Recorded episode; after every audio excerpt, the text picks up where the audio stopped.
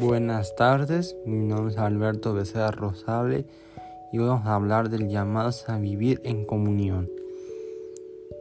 Llamados a vivir en comunión es el título del primer tema del documento conclusivo de Aparecida dedicado a la comunión como elemento esencial en la identidad de los discípulos misioneros de Jesucristo. Es una buena denominación porque así se entiende desde el comienzo que la comunión es una vocación que viene de Dios como don suyo y que es en esa misma un estilo de vida, identidad propia del que se ha encontrado con el Señor. Jesucristo y lo sigue como un discípulo a su Maestro.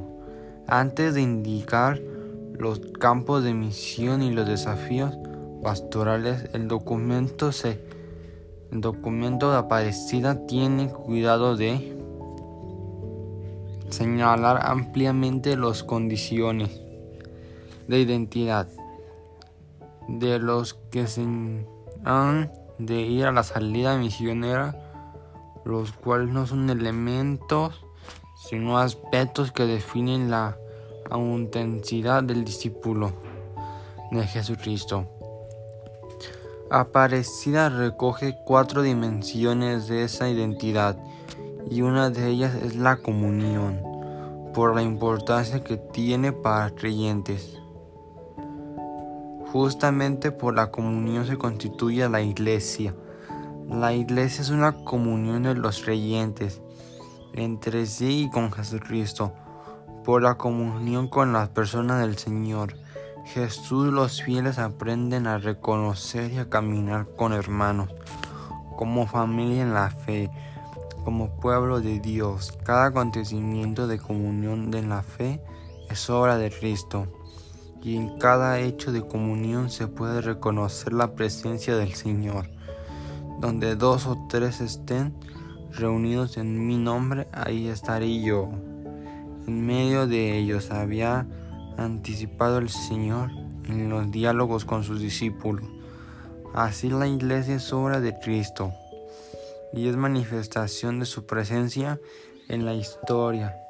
Por eso ella misma es sacramento de Cristo, signo y acción de la obra, salvadora del Señor del mundo. Nos dice Aparecida que es el inicio de su misterio del Señor. Eligió a los doce para vivir en comunión con Él y para hacer de la comunidad apostólica una casa y escuela de comunión.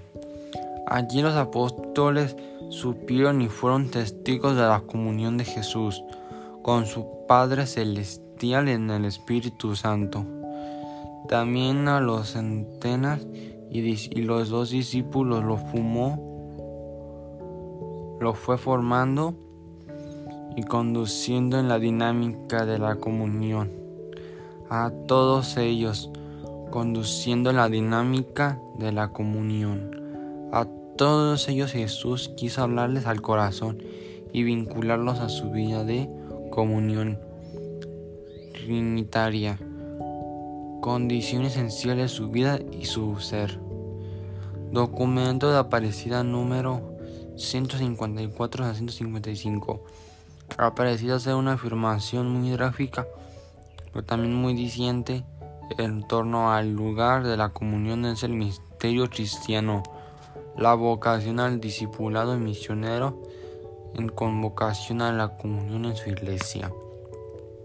Esto indica que la comunión en sí misma, una tarde, la primera misión del discípulo es acoger y entrar en la comunión cristiana, crecer en ella hasta que el gozo y la gracia de esa comunión lo configure como testigo de esa realidad, que a la vez es un misterio porque no es obra humana, sino don que viene de lo alto, del cual el que lo ha recibido y adoptado sale gozoso a contarlo.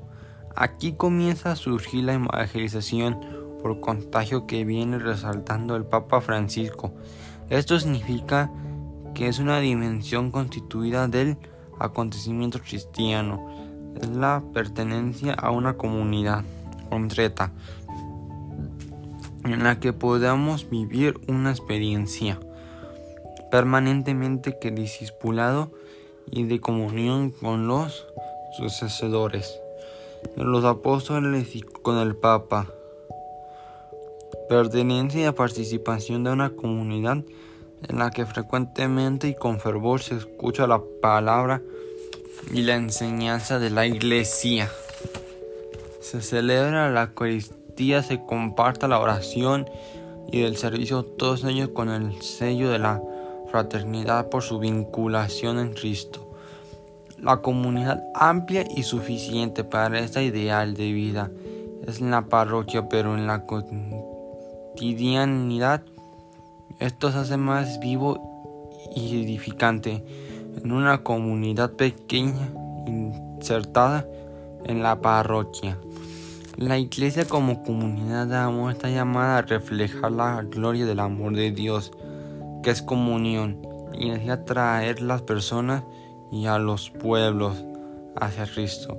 La iglesia crece no por ser proselitismo, sino por atracción como Cristo atrae a todos y con la fuerza de su amor.